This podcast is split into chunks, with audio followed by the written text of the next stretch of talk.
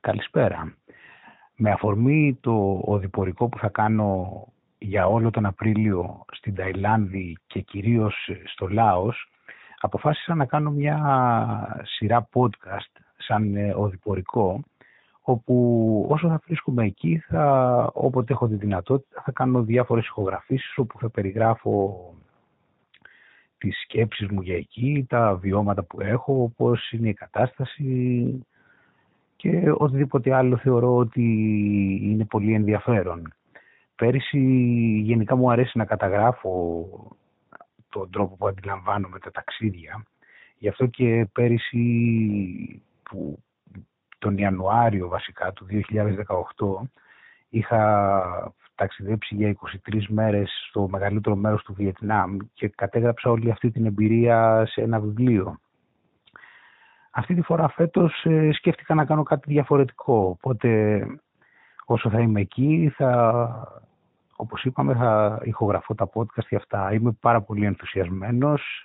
Ε, τη στιγμή που, που, που ανέβηκε αυτό το podcast βρίσκομαι στο αεροπλάνο που από το Λονδίνο θα περάσω για λίγες ώρες από το Μπαχρέιν και θα προσγειωθώ στην Μπανκόγκ όπου θα μείνω για τέσσερις μέρες. Και μετά θα ανέβω στα βόρεια και στη συνέχεια θα περάσω στο Λάος και όλα αυτά θα, θα αναλύσουμε εν καιρό. Αυτό που έχει σημασία για μένα είναι ότι το ταξίδι το αντιλαμβάνομαι σαν μια πολύ ιδιαίτερη διαδικασία ε, γιατί μου δίνει τη δυνατότητα να εξερευνώ πολλές πτυχές που θεωρώ ενδιαφέρουσες. Βρίσκω μάλιστα πολύ ενδιαφέρον στην ανθρωπότητα και για μένα έχει τεράστια σημασία έτσι να μπορώ να έρχομαι σε επαφή με διαφορετικούς τρόπους που οι άνθρωποι αντιλαμβάνονται τον κόσμο.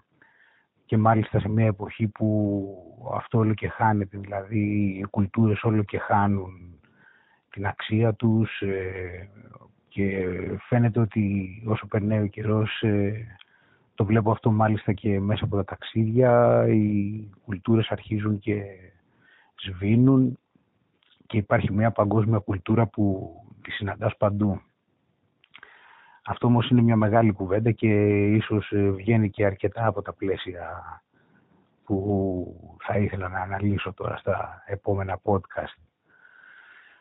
Κάτι άλλο που έχει σημασία νομίζω είναι έτσι αυτό το συνέστημα του έτσι αυτή η αγωνία θα μπορούσα να πω που υπάρχει πριν από κάθε ταξίδι μου.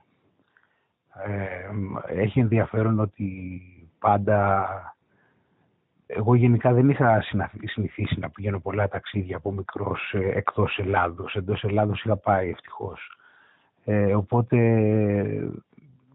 μετά στα επόμενα χρόνια που άρχισα και πήγαινα ταξίδια διαπίστωσα ότι τον καιρό πιο πριν έτσι είχα μια αγωνία δηλαδή ήταν αυτή η αίσθηση που βγαίνεις από το comfort zone και έτσι είναι εκεί που θες στο τέλος. Τι που να τρέχω τώρα εκεί πέρα ας πούμε και γιατί δεν κάθομαι στο σπίτι μου και όλα αυτά ε, και το κακό κατά μια έννοια είναι ότι αν αυτό ε, υπάρχει και κατά τη διάρκεια που βρίσκεσαι στο ταξίδι δεν σου δίνει τη δυνατότητα να το ευχαριστηθείς αρκετά γιατί είσαι σχετικά στρεσαρισμένος.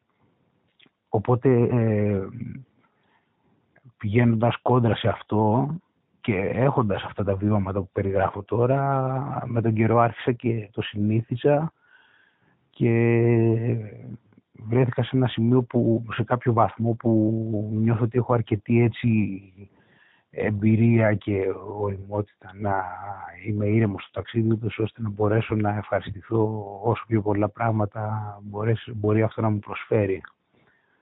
Και το σημαντικό είναι ότι δεν είναι ότι δεν έχω αγωνία γιατί και πάλι τώρα που αυτή τη στιγμή που περιγράφω αυτά έχω αγωνία, όμως ε, είναι το θέμα ότι ε, πλέον τις επιβάλλομαι.